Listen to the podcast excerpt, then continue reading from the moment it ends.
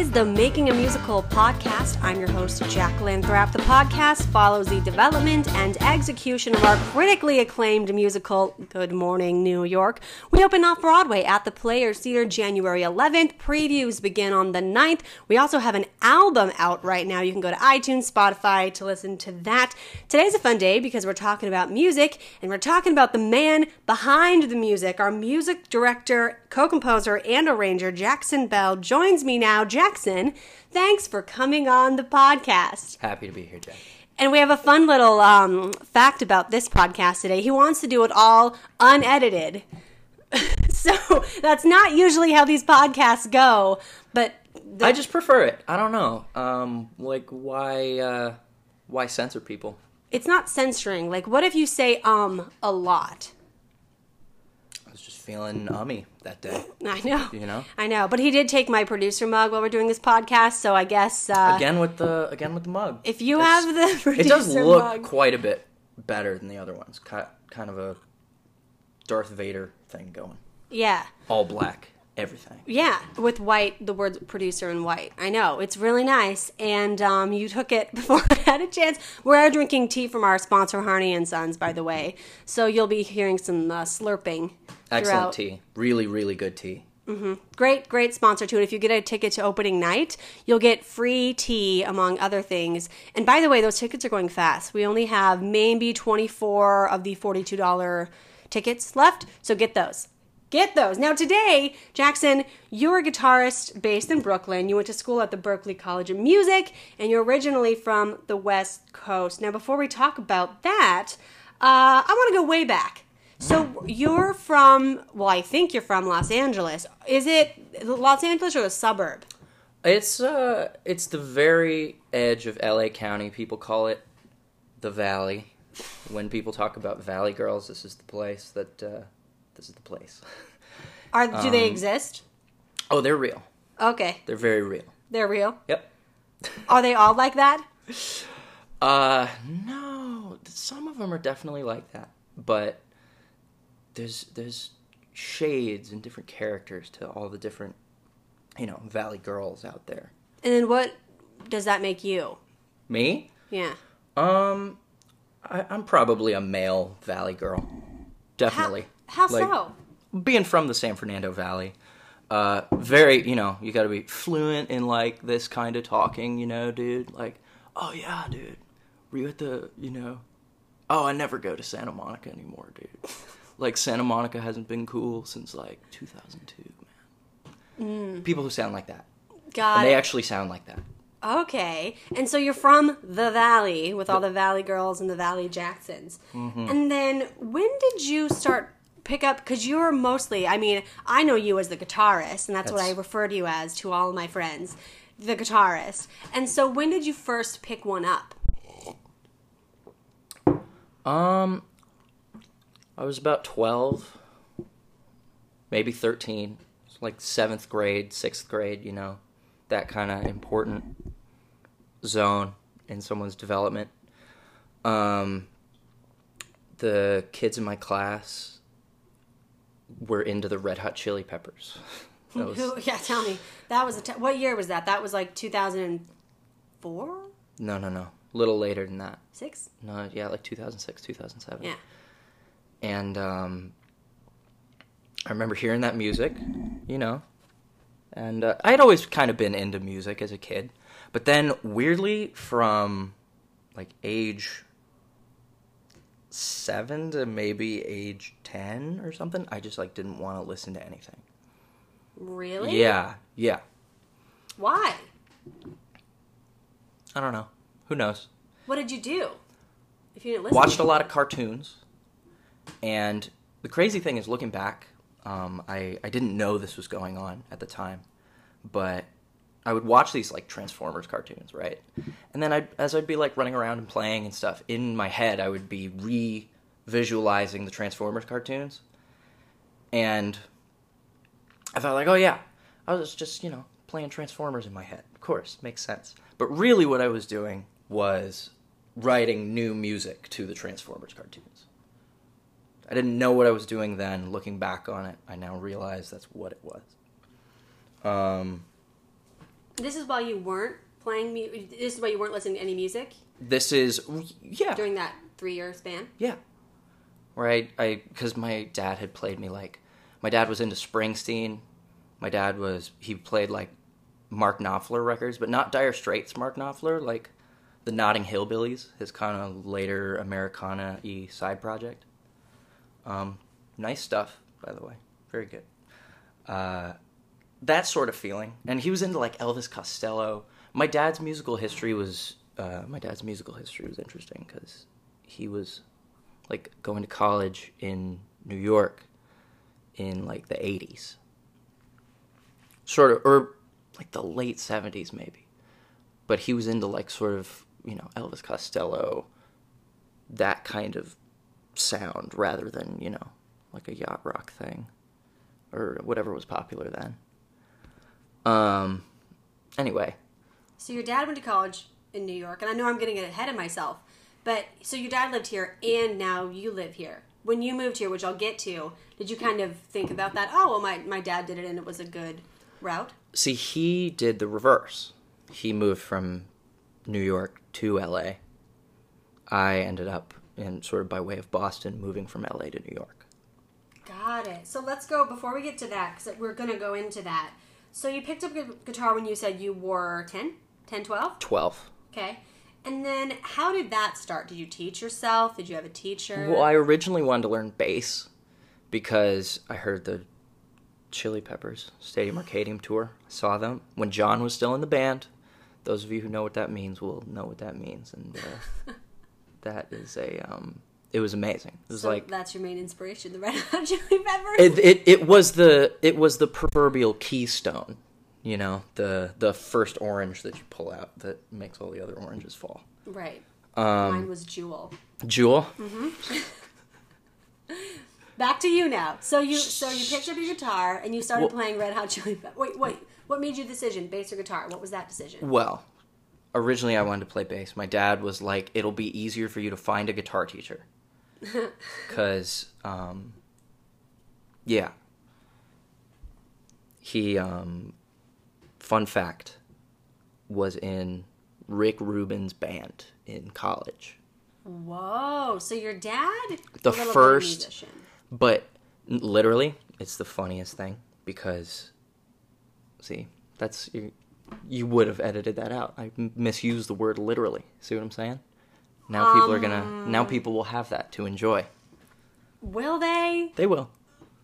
They Uh, might. if you guys like that word literally, just shoot us a message on the uh, Instagram page, and then I, I'm gonna do a poll when this comes out and be like, "Hey, did you guys catch that literally word that was misused?" Misused it.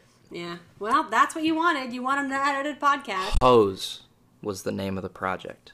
Okay. And that the- your dad was in. Yeah, and it's hilarious because some of the like critical publications at the time, uh, they they criticized his bass playing a little bit because by his own admission, he's he's like, oh dude, Rick just like showed me these bass parts on guitar because Rick played guitar in the thing, and So uh, Rick was good or bad at bass? Who was the he in that? my dad. Okay. They described, uh, and I quote, uh, a a neophyte bass player.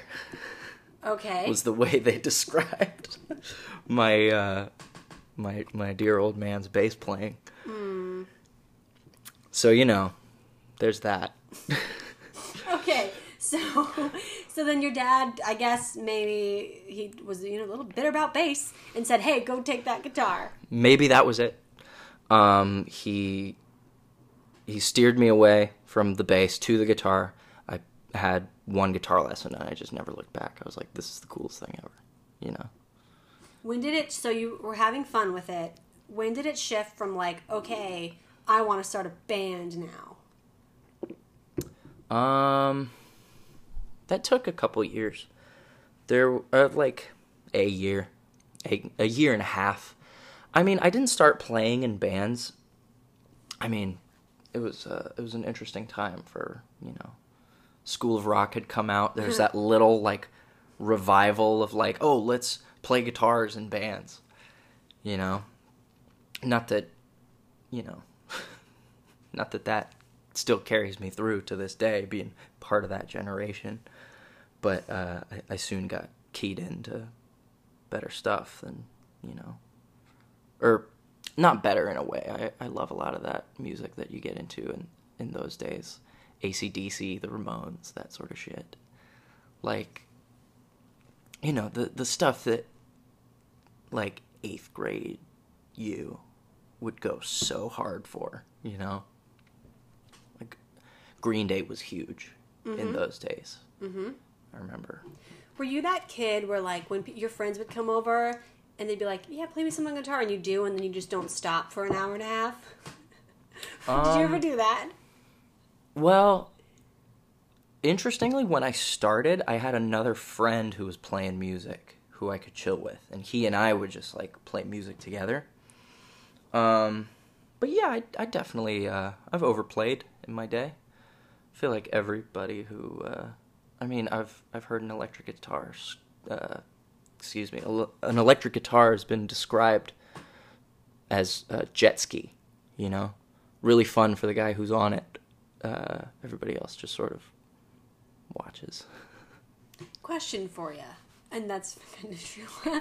like that's kind of true. It's a good point. Yeah. But you're very talented at it. If anyone has ever seen you perform in New York City, they'd be like, "Oh, yeah, yeah." You get some claps after your solo. Sure, you know, you gotta if uh, you know, you gotta give the people something to go home with, right?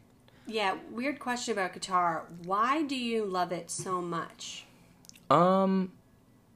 Well, I mean, you know, why does Picasso love painting? Like, it's. Would you have Picasso sell one of his guitars? It's, it's from what? it's from School of Rock. Oh. If you'd have seen oh. School of Rock, you would have known. Yeah, because do you feel like it's a little bit more than just like a choice? It's actually like flows within you. Well, it's the only thing I've ever been this good at. And it's also the only thing that. I mean, music, you know? Music's kind of. I don't know. If you'll pardon the expression, it's. Music's like the coolest thing God ever came up with. You know? There's. uh It's. It's. It's imaginary architecture. There's no limit to what you can do within it, really. Like, even painting you're limited to the visual spectrum. And with music, I suppose you're limited to only the spectrum of human hearing, but still within that, just the endless variations. And only with 12 notes in the Western system, which is always a trippy thing hmm. that composers like to talk about. Like. Nadia Boulanger. She would tell people, it's like, hey, listen, all the music ever written forever, only 12 notes. Did not know that. Interesting. That is why you're the co-composer. So then you go to high school.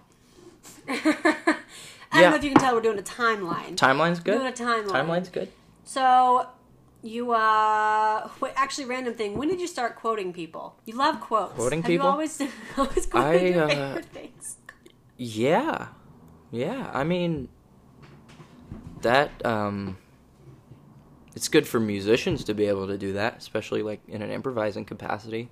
I try to do that whenever I, you know, play jazz solos. It's like if you can pull melodies that people know, why wouldn't you do that? You know. So after young Jackson got his guitar when he was 10, 12, what was high school like in a music standpoint? Were you in a band or choir or what was that? There was jazz band. There was jazz band I got into in the tenth grade, and uh, it was great. You know, it was it was good to because I had I I had been in a rock band. I was in a rock band um, from like you know eighth eighth middle eighth ninth type grade. Um, we were called Left on Bromley we basically just excuse me um we basically just wanted to be guns N' roses that was all we wanted uh i did not play the part of slash i was the guy opposite slash slash was my friend andrew who was a. I don't know if he's still doing it but he he sounded pretty great back in the day you know just like a real gunner like a real lead player you know like uh, he, he had played a bunch of like PRS guitars, You know, they're really nice. They're really well made. Uh, I I personally have always preferred the more classic models, but that's you know it's a matter of preference. Yes. Um, Because you have like a lot, lot of guitars. You have? Six, eight? I forget. Six ish, maybe maybe fewer, fewer, definitely. Um, Okay. like yeah, I use three, like three that I really use. You know, others because it's honestly rare that you find uh, instruments that are versatile enough to take on every kind of gig. Um, but I suppose that's sort of the nature of the thing. You find an instrument that suits the stuff you're playing. Did you do theater as well in high school? I uh, they they managed to convince me to act in one play, which I did, and I enjoyed. Um, it was called the the Ballad of Hyman Kaplan, or like the the story of I forget the exact title, um, the the re-education of Hyman Kaplan, I believe, and uh, it was I was his English teacher. Oh. Yeah. Was that a, a small role? Um, no, know. no, I was uh, I was actually the the other lead, basically. oh, yeah, I did not know that. Okay, great. Yeah. You were the lead, huh? The other lead, the The the, other lead. Like the supporting lead. And and see, that's not the acting thing that you're known for. No, no, definitely not. I did some not. It was research on you, and I found your IMBD page. yep, and uh, well, that was billed as himself, was it not?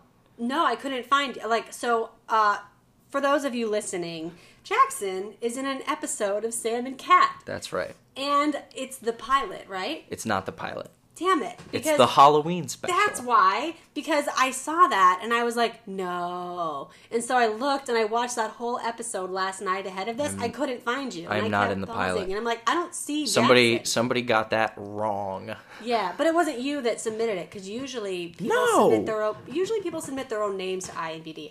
Me, I do. I do that all the time. Really? Yeah, I've never once done that. Maybe I should start. Yeah, when I write for a network show, I mean, yeah, I totally put it up there. Well, I've I've never written for a uh, network show. what was your line in Sam and Cat? I did not have a line. Could I see your face in it? Yeah, Really? Mm-hmm. What were you doing? playing guitar. Oh, that's they cool. they needed a band, and uh, it was me, this other guitar player, musiciany guy. He had a line.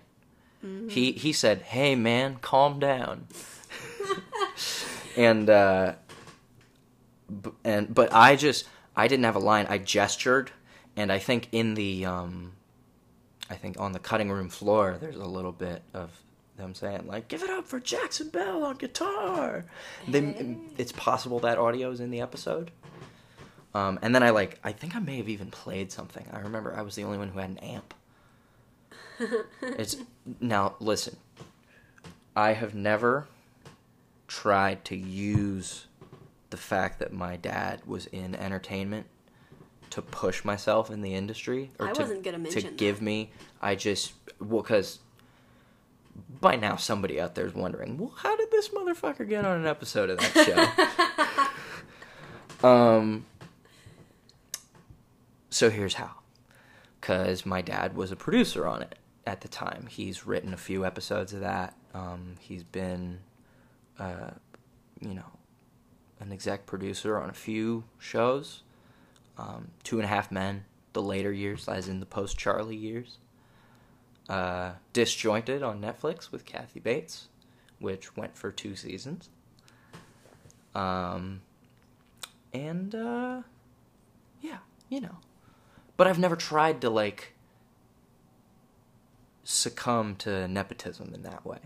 I know because you've never mentioned it. Like I think I knew you for about mm, eight months until you ever mentioned it, and it and I didn't know either. And then uh, yeah, I was like, oh, I did I didn't know that.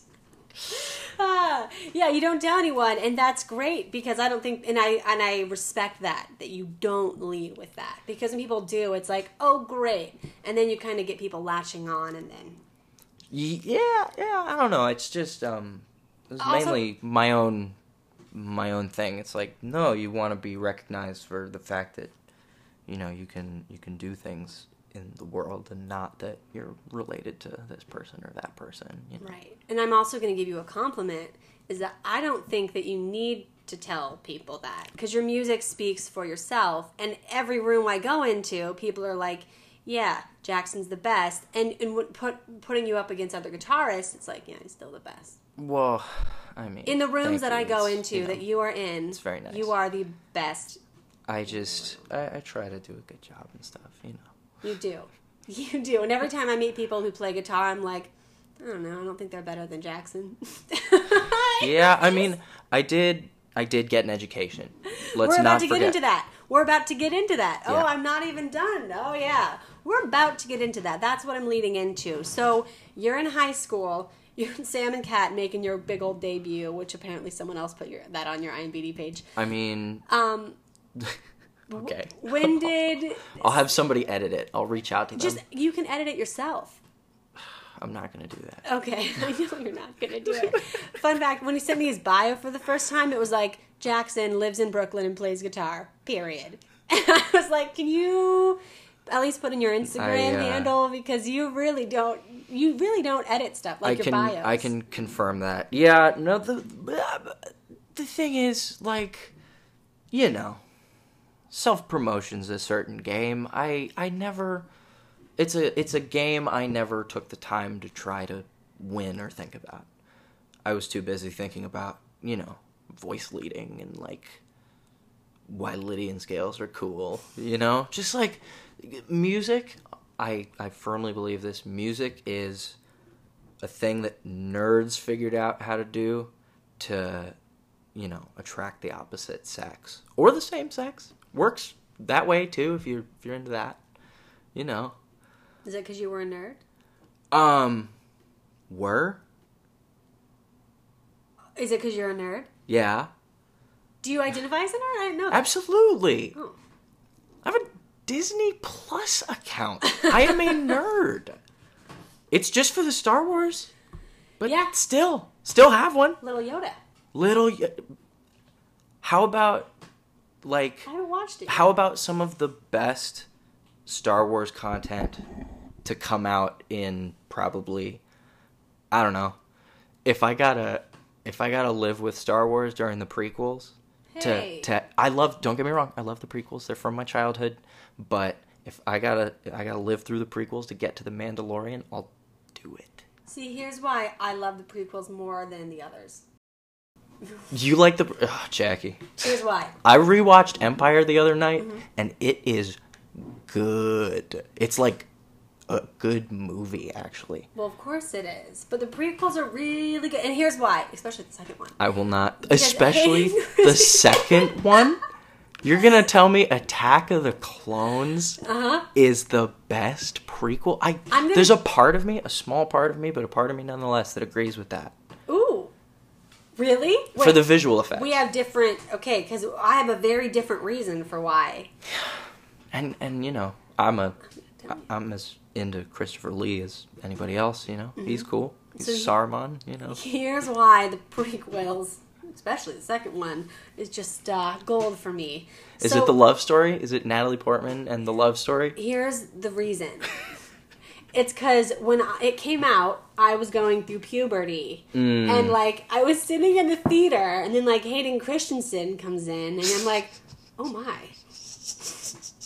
felt something. He starts I felt when something. he when he makes that centerpiece float with the force. Come on, sitting at dinner. It's like, Uh-huh. hey, you see that apple over there? Just starts floating. Yeah. Come I- on, there you like, go. How could a girl going through puberty not fall in love with that? And an electric guitar is about as close to being a Jedi as a human can get, kind of. how? Well, because instead of a instead of a lightsaber, you get this other thing that's like an electric wave cannon that you turn up the knob on, and it's like you know you can. It's like a laser gun. You set it to stun. You set it to kill. You you know you blast lightning bolts into the crowd. You know. Or you could At the at the it- best of times, that's what playing electric guitar in front of people is like. The best of times. It's also kind of like similar to like giving someone a drug with music, because like Yeah. it goes through their body, It's makes them feel something. it's communication. Ultimately that's what it is. And um, you know it's great because you can i mean R. Stevie Moore wrote a song about it. It's you know i go into your mind. Uh, yeah it's a trippy thing. So let's go back now to high school because we um okay so you were you I didn't know you were a nerd. I always thought you were like I'm Jackson, I'm a rocker. i mean you know it's uh well it's uh, Stewart Copeland from the police has this great interview at his like you know house in the hills somewhere where he's got all his vintage drum sets and instruments around. And he talks about how like hard rock music is like uh, borrowed chest hair. You know it's like you play hard rock music or metal or, or hardcore punk music or something you know and and it's like you know you're you're just kind of a just sort of like a regular dude but you put on this energy that's like ah aggressive and like you know and that's a way to sort of exercise that part of yourself without doing anything too stupid you know So in high school when you were obviously playing guitar at the time and then getting ready to go to college, I feel like you were uh, well not were. I feel like you are also quite intelligent.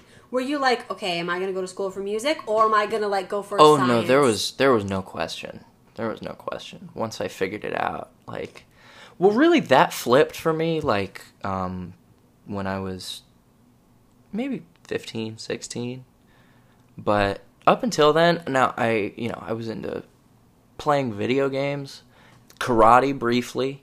Ooh. but i was fairly into karate actually i i was like close to getting a black belt if not for guitar i would have gotten a black belt um yeah So then was Berklee College of Music your first choice? Exactly. It. Uh, I mean, once I, you know, I got into jazz in high school. You know, we we started playing like, like Miles Davis and Coltrane and like, you know, Charles Mingus. Well, I, I listening to Mingus more than playing him, but uh, you know, cause like the rock paradigm, because I'd been in that band for that band. You know, I had fun with them.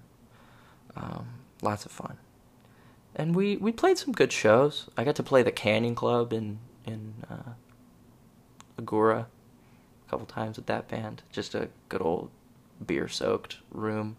Like Dickey Betts will go play there. You know, that's like a real stage. That is cool. Yeah, um, I think Gregg Allman played there once. Pretty sick. Um, I had some fun times with that band, but once I discovered jazz, it was like what I wanted as a as a soloist, and like you could only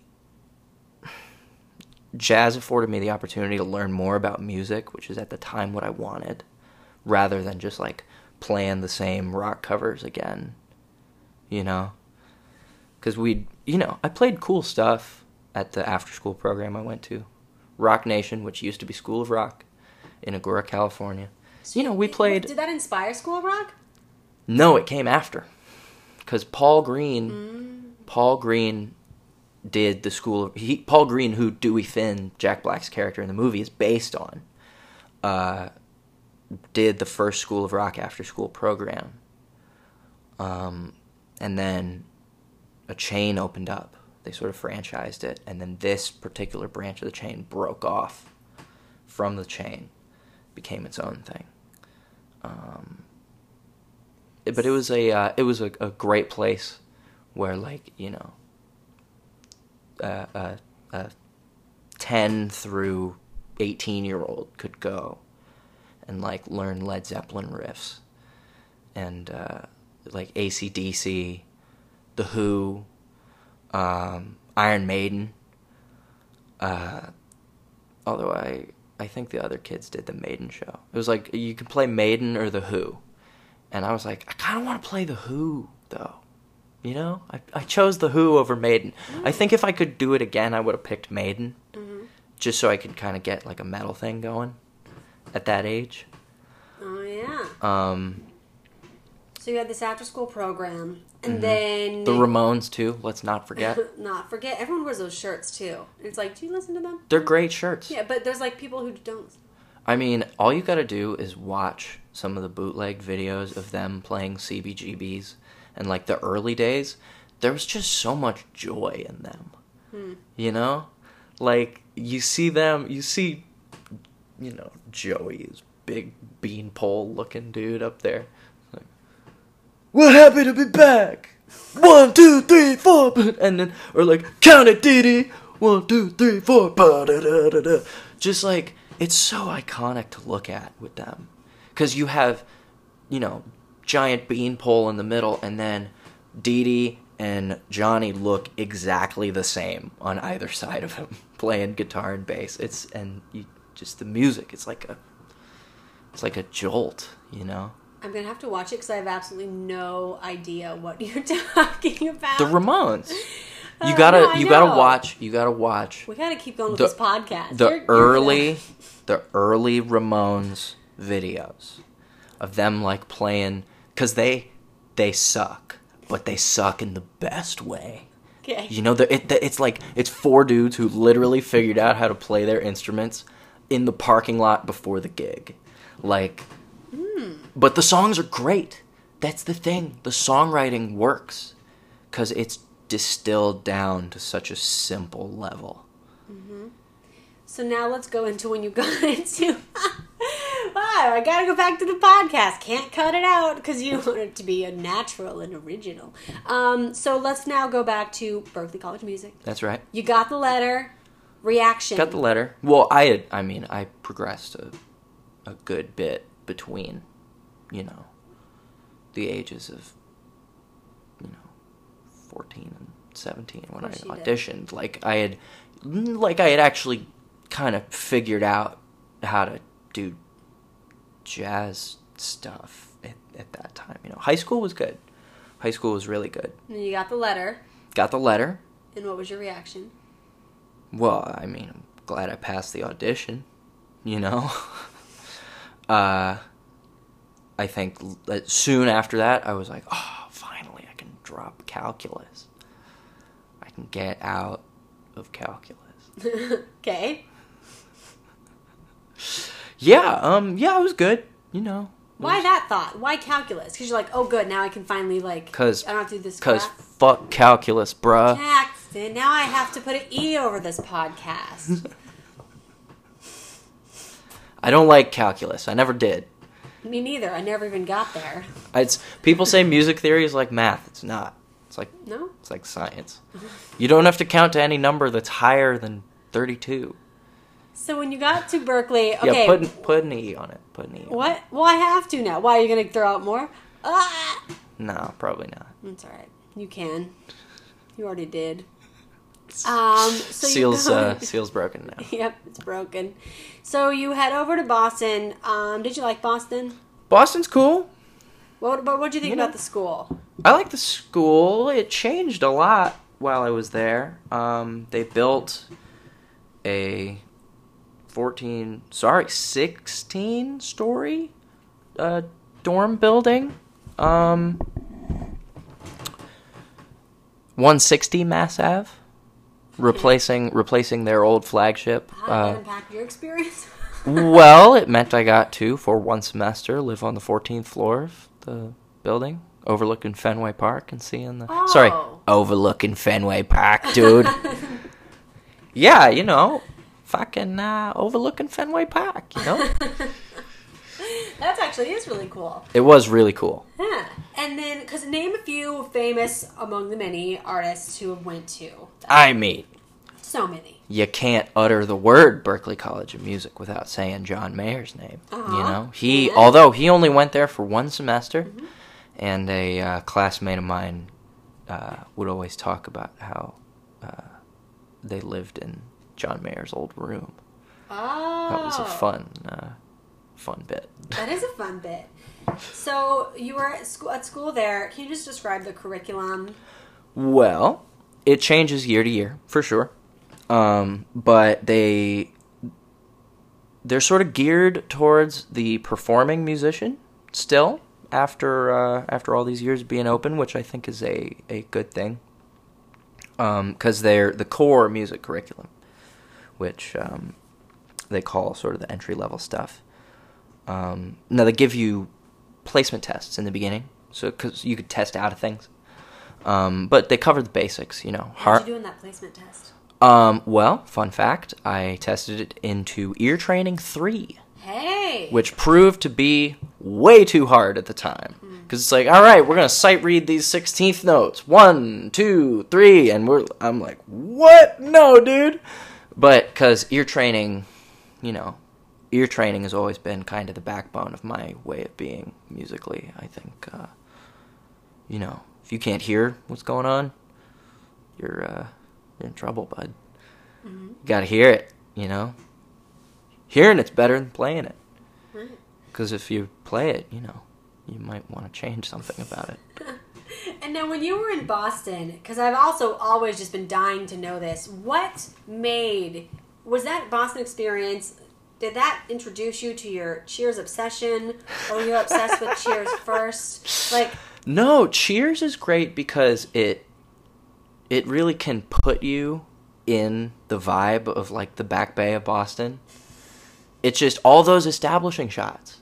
It's all the Back Bay of Boston, like uh, Commonwealth Ave right there, and, and like the Prudential Building, you know, just like uh, Beacon Hill. Like that part of Boston is just so captured in Cheers. And I, you know, I lived there. I worked at a bar too um, on off of Tremont Street by the park, which is you know stone's throw from all that stuff. And uh, I don't know. Cheers speaks to a very particular part of my history that I. I mean, I wasn't in Boston during the '80s and '90s, but um, I was in Boston after that, and you know, working in a bar, doing funny stuff, you know, watching Cliff Clavin be stupid. I just, I don't know. Cheers is fantastic, and also sitcoms have always been a part of my life. Uh, you know, what with the whole my dad being a sitcom writer and everything.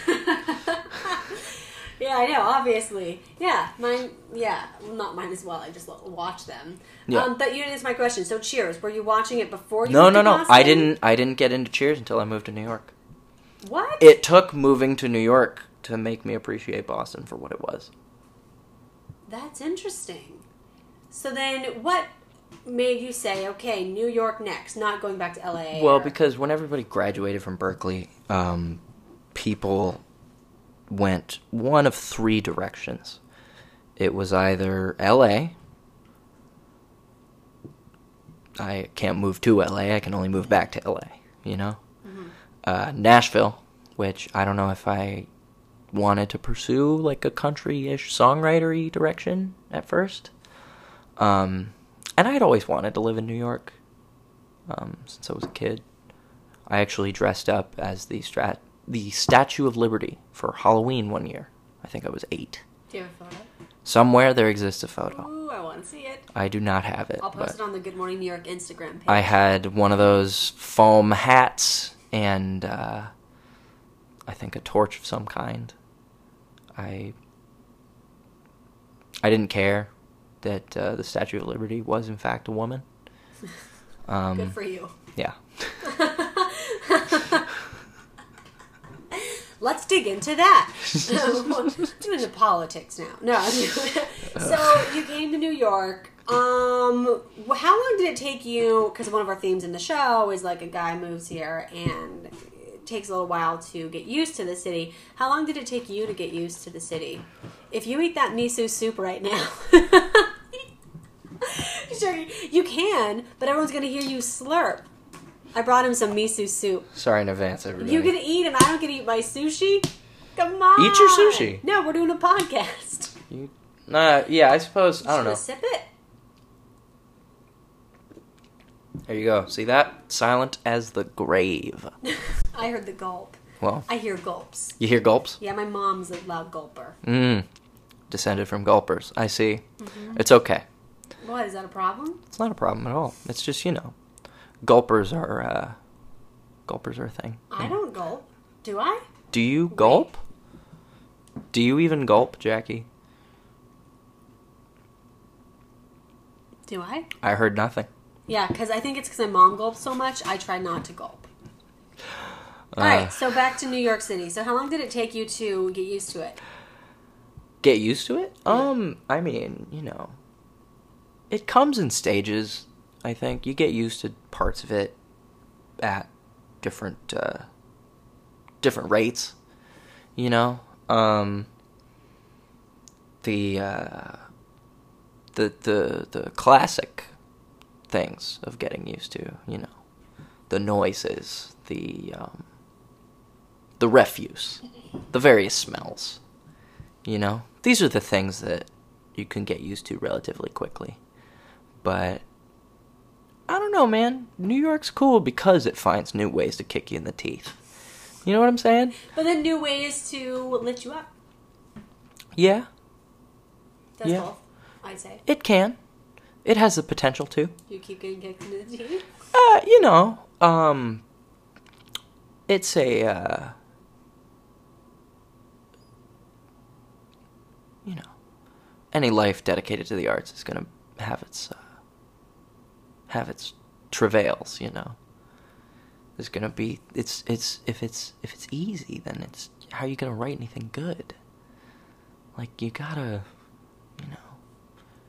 There's aphorisms for days on it. Everybody's Yeah, gotta no, do. Everybody's gotta do their time in the barrel. Well, I mean, you're talking about it in generic terms and quotes, but like, if you wanted to detail some of it, detail yeah, my struggles. detail, if you You know. You wanted to do it unedited. well, it is unedited. That's the whole point, though. yeah. Because I think there's a lot of people who out there listen want to come to New York, but don't really know what to expect. Hmm. And you came out here, and you've been like a a working musician, Yeah, and that's I, very um, different you know. those who have a job and then like I um. It's a it's a funny thing, you know, because I can't. If you if you want to do this, if you want to like, you know, be a musician, be a comic, be an actor, be be be whatever. If you want to do it, by all means go for it. You know what I mean? But a sane person would not do the things that I've done to What have you done? to be out here. You know, just like s- selling guitars to pay for stuff and like taking gigs that are, you know, fully ridiculous to get paid playing music. Um, you know, going to going to Queens at midnight on a Thursday to play some bar, you know? Just like you find yourself in some interesting places in this game. You know? Right. And I feel like for you, because it is your full time gig, it's a lot of going to rehearsal at random times and then performing at bars all across the city. I yeah, there's there's that. There's definitely that. Uh, bartending definitely got me. Um, it, it worked for me because I sort of keep odd hours uh, due to the late night gigs and the things of that nature. Um, yeah, it uh, you know, you see some interesting stuff. You meet some interesting people uh, as you progress towards higher levels. One might say you meet more interesting people and see crazier things sometimes. Uh, Can I have an example? I mean, just you know, various freakazoid behaviors out there in the world. Right. Um, yeah. So, did I ever tell you the story about how Max, the drummer and co producer, and I met? Have we ever told you that story? I know parts of it. So for those of you who don't know the story, like on the le- on talking about taking gigs that just suck, um, I met Max at a very very bad bad gig in someone like some basement in a building, and this guy was like he re- he released his EP. And he was trying to sing to this recording and then have Max play drums with it, but the recording kept cutting out. And so there's like 15 people, including myself, in that room. Like, Won't, what uh, the hell? Won't get very far like that. No, no. And, and I remember I was like, wow, that really was bad. And then he was like, yeah, really, really was. I'm very embarrassed. And um, and then we started talking, and I was like, oh, cool, he's a drummer. And I said I was writing musical, but it took like months for me to even begin the whole band Sure. process. So that's how I met Max to introduce me to everybody, including you. That's right. How did you meet Max? Also, how much time do we have left on this thing? Uh, Because I you have a, you have to, uh, um, you teach. He teaches everybody. I do teach. Yeah, guitar. How much time do we have left? Fifteen. Yeah. Okay, cool. How, so how'd you meet him? I like so many things in New York. Well, this is an example of you know the the struggles of trying to make it as some sort of artist. I answered a Craigslist ad um, for a band that was looking for a lead guitar player, and um, those of you who know who I'm talking about will know who I'm talking about. There was a uh, a guy who who a guy who runs these bands on Craigslist, and uh, he's he's just like this crazy, just a crazy ass Chechnyan dude who's like screams and yells at people if they don't do his exact bidding when it comes to these fucking songs that he writes. I won't go too deep into What it. was the It's he said? crazy. What was the text he sent Max one time? What did it say? An- Remember? another knife in my back. For literally something about emailing a booker, it's it's all gonna be in a book one yeah. day. You and know. this guy doesn't didn't pay. oh, he demanded total loyalty with no financial incentive whatsoever. Right. Like And no you one know, showed up to the gigs. like a trip to the gulag, dude. It's uh, it was not for me. So I was taking the bus back from this audition, um, and uh, Max was going the same way as me. I was like, "Hey, man, what uh, what's what's going on here? Because you're a good player. Why are you slumming it with the you know Joe Stalin over here?" and uh, the um, ensuing conversation led to a long and fruitful musical collaboration that uh, thrives to this day. Yeah. You guys met on a bus. Well, after. Well, after we met in we met in an audition. okay. For a second, I was like, "You met on a bus." Yeah. Um. Okay. Because yeah. Because I now going into the musical because everyone who listens to this knows we have a musical. So when it came time last year, 2018, composer number one, Dylan Adler. Yes. We had. Um. We needed to bring on a band. And then I was like, "Well, uh, I don't know anyone, but I do know Max from that really bad, bad gig that I met him in a basement." So Mm-hmm. I asked him, "Hey, do you know anyone?" And then he's like, "Yeah, here are my top two. I Mm. know Jackson and Clint." That's right. That's And right. then- Now we had we had met recently. The the succession of uh, the fateful bus ride, and then uh, us getting called to do this thing. It, you know, couldn't have been more than two months. Oh, really? Oh, Yeah. wow. Because he was like, yeah, Jackson and Clint are the best guitarists and best player I know. Like, you, We- you, you were his first picks. Mm hmm. Because we had uh, we had gone to the Jam of Now. We met at the Jam of Now. You know, What is the Jam of Now? the Jam of Now was a jam session that was hosted uh, at Silvana in Harlem, and then at Arrogant Swine. It's like sort of the genesis of the whole swine hang. Right. Oh, yeah. Which you guys still have a show there Yeah, as well. that we do. So then, um, and I remember something that like I still sometimes I'm like, man, he's good at negotiating. I remember like Clint was like, sure, just let me know like what the thing is, and then I asked you, and then you like threw a number at me that was higher than. I'm not going to say the number, but I remember you threw something, and I was like, Way to go! What? And oh, then- you're and I- making me sound fantastic. No, but you're really good at negotiating because I, I remember Oh. Maybe. from that little free performance at the New York Theater Festival. Hmm. Um, I remember I was like, I I could have, and I learned a lot about how to finance a musical after that. But I do remember I was like, okay, that's the number. I guess that's that's the industry standard or whatever, and it probably is. I don't know. And then um, I remember, I was, well, if I have to pay one this, I have to pay them all that. And I just remember being like, damn, that band's getting paid a lot. It's because you set the number, and then I was like, Hmm. Okay. No, I tried to negotiate you down. I negotiated you down, I uh, barely. I don't know. Maybe it's the poker player in me. I don't know. It was good, and I was just like, oh. Probably could have gotten a cheaper number if you did. Uh, maybe. Well, no, but I believe that if you're going to hire good players, I know. you should pay them as g- good players should be paid. You know, because there are a lot of. If you can make a sandwich, you can play the guitar. Okay? Like, there's a lot of guitar players out there. But you're going to need somebody who's going to show up and do it right. I know. That's why you guys are the best, and that's why. Uh, yeah, I don't know, man. It's like, would you would you hire, um, you know, you got to get cabinets made, right? Would you hire some? Some a cabinet designer. Wow, I didn't know.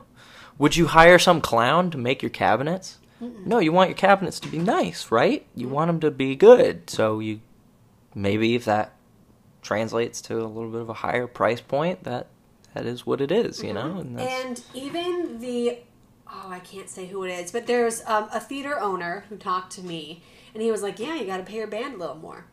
Because he's like he, exactly what you said. He's like it's hard to find good players, and and it's this is going to be controversial. Sorry, actors. No, I'm not going to say it. No, I'm going to say it. And You've this is, already- him. it's already not me saying it. This is someone who I know. It's already said- happening. Who said yes? It's harder to find good musicians, and there's so many actors. So you have like you really have to. If you have a good band, you have to pay them more because they're also working musicians, opposed to a lot of actors have day jobs. yeah, Anyway, I so mean- fun fact. Um, I won't argue with that in the yeah, least. It's true. And anyway, you're really good at negotiating. And um, the musical theater festival, I kind of lost some money due to that because I'm like, damn Lordy. it, I paid the band so much. Well, and we and I don't regret it. I'm happy I did it because I was introduced to all of you. and we executed that music as only skilled technicians can. So the fun fact about 2018 is orchestrations were not written, and so we brought in a band, Jackson, Clint, and um, Max, with to just kind of go off the piano vocal. And I, I'm happy that you guys pulled it off, and that's why this year we're we have completely revamped a lot of things by bringing you on as a co-composer and really making the music industry standard, adding orchestrations, and you're taking the lead. even with the even with the uh, paltry ensemble that we have, it because it's a small band, you know. Most a lot of you know any Broadway production, you're gonna have horns. You're probably gonna have a couple string players or something, you know, to really sort of go for that like studio hi-fi sound. Right. But with just a guitar player, bass player, piano player, and a drummer, um, and some people who are willing to sing harmony, there's a lot you can do. There's a lot of, uh, and also it's it's funny you brought up Cheers earlier. Uh, sort of the sound of Cheers factored in a little bit to my reimagining of uh, Good Morning New York Oh. how it's sort of you know it- how it should almost feel TV-ish, you know, and and also um, you know, that period of TV like the '90s and the '80s like that, just the sort of the the way the shirts were, the way the film looked, it just I don't know something about that really kind of warms my heart, you know. Yeah, I look at a TV screen today and it's all like silver chrome lines and crisp, clear, beautiful everything. And uh, I feel like maybe we lost a little something along the way, you know. Yeah, I kind of agree with you. Because I was watching, fun fact, I was watching Cheers um, last night. There you go. Just made it to the fourth season of Cheers. It's a it's a long way to go. oh, great. It's a long way to go. It's Yeah. 11, 12 I seasons of like television. 20.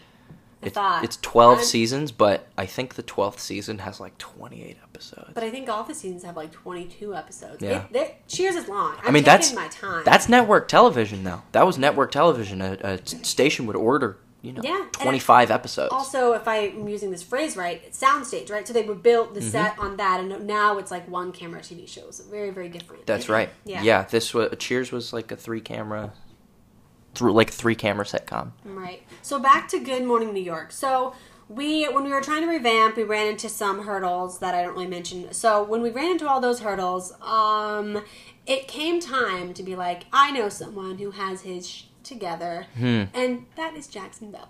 So when I reached out to you to co-compose and revamp and do the off-Broadway stuff, what was your reaction? I know you're looking at your watch. We have five more minutes, and you're out of here. Okay. He has a lesson. Yeah, I gotta go teach. Um, my initial reaction was okay, good. Um, you know, a gig, cool. like I, I can, I can eat and stuff. I can like, Okay, cool. you know, like, uh, yeah. You know, it was, um, it's like, oh, hooray! I will have money. Has it transformed? And also, I knew that you kind of, I kind of knew that you made a thing one time where you was like, yeah, I have this show, but like, I'm just doing it for the money. And then I was like, interesting. And I, you said that months ago. Mm-hmm. And so then when I needed a composer, I was like, you know, I know someone on top of the other things who would like, yeah, he would, even if he hated it, he would like totally do it for the money. Well, yeah, yep. It's uh, I mean, hey, man, I I hate to sound like some sort of uh, you know, cold No. person, no, but I- it's like you gotta, dude, you gotta like survive. And I went to school and I learned how to write charts, Mm-hmm. arrange music, that sort of thing, voice for, you know, if if a horn section dropped into our lap, Mm-hmm. I'd write something for them to play. You know, like it it it would just be part of it. Um, I think that I maybe it's ah it's weird because I went to school. I thought to myself, well, I can just play guitar, or I can like get an education, learn how to like write for horns and and and strings and all sorts of stuff. Because Berklee is a place where you can you can do that if you want to. A lot of people go to Berklee and they're just like, I'm just gonna be a recording dude. I'm just gonna produce. That's all I'm gonna do. Uh, we put do my gotta get through this before. sorry, I, I'm a tangent king. No, that's okay. But no, I knew that in the beginning. Um, yeah, I kind of was like, you know, if Jackson hates it, I think he's still going to do it right, and it, it, it'll be like very professional. And I hope he likes it. And then did that, now, so we're talking about money. you agreed because it was money. Well, I found I I I found that you know because you can't rewrite even even a, a, a small ensemble, you know, like really small, just a rhythm section, pretty much, four pieces. Um, even adapting something for that, there's a certain amount of care you have to take with it. You know, you can't. I mean, you know, the copy and paste function is a thing that gets utilized, but it's it doesn't all come down to that. It can't. Otherwise, what do you have? You know, you you have to try and bring something to it. I believe. And that's what you started doing. And did it shift from money to actually? Um. Yeah, I, hope mean, so. you know, it did. It did. You're the composer. I'm the composer. That's right. Yeah. It shifted. There was a shift. I hope so. Jesus. For a second, I was like, "Are we doing? Is that what this podcast?" No, no, oh, no, no, no. Of course. No, Oh, it's gosh. it's so, it's as much mine at this point as it is anyone's. Absolutely. And um, you know, I I didn't we we cuz we can't just go up there and be clowns for 3 hours, you know? You got to give the people something to go home with, you know what I mean? And like I think we have a we have a good compromise of honoring the 2018 versions of the songs and um, and some new stuff that uh, you know gives some new flavors, some new colors. Right. Uh, Because what yeah. we did is we honored the like the good old fan favorite stuff. Yeah, And then the like other a lot of those hooks are unchanged. Yeah, and then like some of the things that were like, "Ooh, this is so repetitive. We have to change things." Then then we did. I You kept did. I You kept the stuff I liked, and I tweaked the stuff I uh, thought of something better than. and I think that it did make it better. You know, I yeah, I feel by like far. you know, like getting to because when you're talking about musical theater, right? What are you talking about? You're talking about like American music, you know, one of the oldest art forms in this uh, this great land of ours, and um, you know, jazz, bluegrass, country, rock and roll, musical theater. It's all wrapped up in the same sort of basket, if you will. I'm gonna ask you a few fiery questions. Fiery, not fiery. I'm gonna fire a few questions Rapid- at you. rapid fire. Because we got to wrap. Because you Yeah, do yeah. have somewhere to be at four. That's true. So, a few questions for you. First thing, when was that switch from okay, this is a gig, or just this is some gig for Jackie's show, to like okay, now I actually really love what I'm doing? Um, probably around the 28th straight hour of uh, being awake writing the stuff. I gave him the deadline. yeah, and I I meet deadlines. So you do, you do meet. so that and and you know uh what yeah. song was it? what song? Mm-hmm. Um I mean getting to rework tour was fun, definitely. Getting to like kind of put a bit of a different spin on that. Um I've always liked If He Loved Me. That Yeah. that one uh th- you can really get sort of a like an operatic thing with that one. Really kind of sweeping. Um and you know, parts of Open Your Mind I definitely or yeah, open your mind and and I can do so much better. I like the end of act 1, I I sort of found a spot that I could really kind of tweak some stuff and you know, like the feel changes there, that sort of thing. Yeah. And now we're going to have you on a future podcast, and we're going to be talking about the music, solely the music. And what I'm going to do when you come on the podcast next, I'm going to play you the initial demos that I recorded to Dylan, Oh wow. and then we're going to compare those demos of. Yeah, cuz it sort of is You've never heard them. Well, because it sort of is like a, an interesting kind of telephone game Yes. that we've been playing. Yep. Which is an me- interesting way to go about it. The telephone game is in. Well, you sent the demos to Dylan. Yes. Dylan made the recordings, or the Dylan wrote the sheet music Yeah. for 2018. 2018, yeah. And then I took the sheet music and adapted it to 2019. Then we have the recordings of that. Exactly, exactly, and that's why next time you're on the podcast, I want to compare, and then I want you to talk about. We'll pick your favorite songs, Mm-hmm. and then you can talk about what's changed, what you like about them, and the feel that you're going for. And we're gonna do a deep dive into our music and how much it's changed and how much is exciting. I can hardly wait. It's can. I can hardly wait. What do you mean you can hardly wait? That means I, I can't hard I, it I can hardly wait, you know? Maybe it's just the country way of speaking I have, but uh, there you go. You're not from. But I'm more country than you are. you're from Colorado Yes. and I'm from LA. And I also have a farm in Nebraska, so Yeah. therefore country. What's the most country sentence you know? Say the most country thing, Jackie. What's the most country thing you know how to say? The most country thing I know how to say is, uh, "Pa, what's for supper?" All right, I because I got a good one. Okay. All right. Uh, this was a this is a thing that um, uh, an old time country act called the uh, the Thinking Man's Hillbillies used to do. This is how they'd intro their their act for the evening. They go. Well, we only sing two songs, so tonight we're gonna sing the other one. It's called "I Miss My Wife's Cooking Whenever I Can." And on that note, thank you for listening to our podcast. Jackson's going to be on. We're going to break down the music later. Don't forget to buy our album on iTunes, Spotify, and more. We, you guys can buy our songbooks now, too. Go to goodmorningnewyorkmusical.com. We only have 24 cheaper opening night tickets. So if you want free stuff and you want free beer, by the way. Free beer. Um, and champagne. Woo! Yeah, that's a little announcement. But they Wow. already know that. Yeah, I have a big thing. Yeah. coming up. So if you want that, you better buy a ticket now because those are going fast and we're ahead in pre-sale. So hurry up. Oh, Jackson, how can people contact you? Uh, find me on Instagram at JG Bell Music. Thank you, Jackie. It's always fun. Yes, always fun. Thank you. Swept away, swept away, swept away by you, swept away by you, swept away, swept away. I'm in love with you, in love with you. and every step I take, I'm further from where I was yesterday. What's a bodega? With every step I take,